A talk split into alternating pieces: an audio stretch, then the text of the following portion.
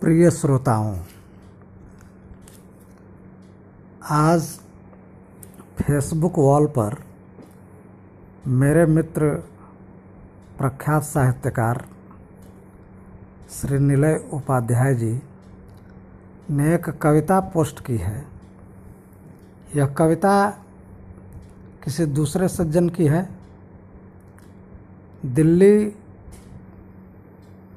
के हालात पर। दिल्ली के चरित्र पर। इसे मैंने अपने पोस्ट फेसबुक पर पोस्ट किया है। और उसमें मैंने सूचना दी थी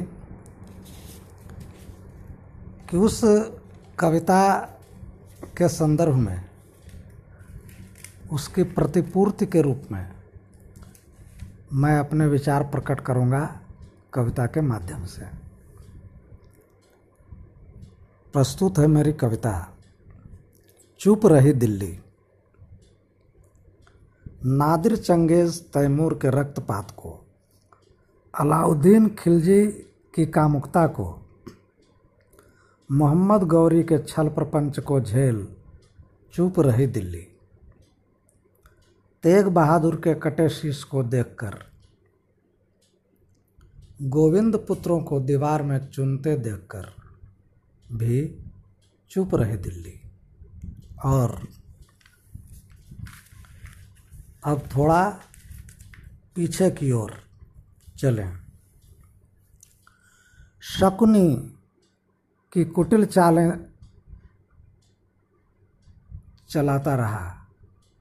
शकुनी कुटिल चालें चलाता रहा, चुप रही दिल्ली।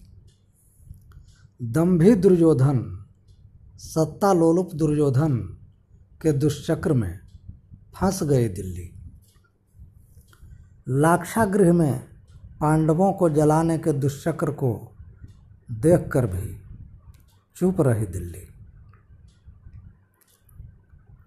अंधे धृतराष्ट्र की अंधेर नगरी में धर्मात्मा बना युधिष्ठिर नारी अस्मिता को दांव पर लगा गया और चुप रही दिल्ली। नपुंसक कौरव सभा में नंगी की जाती रही कुलवधु द्रौपदी और चुप रही दिल्ली। चुप रहना ही दिल्ली की नियति बन गई। धन्यवाद।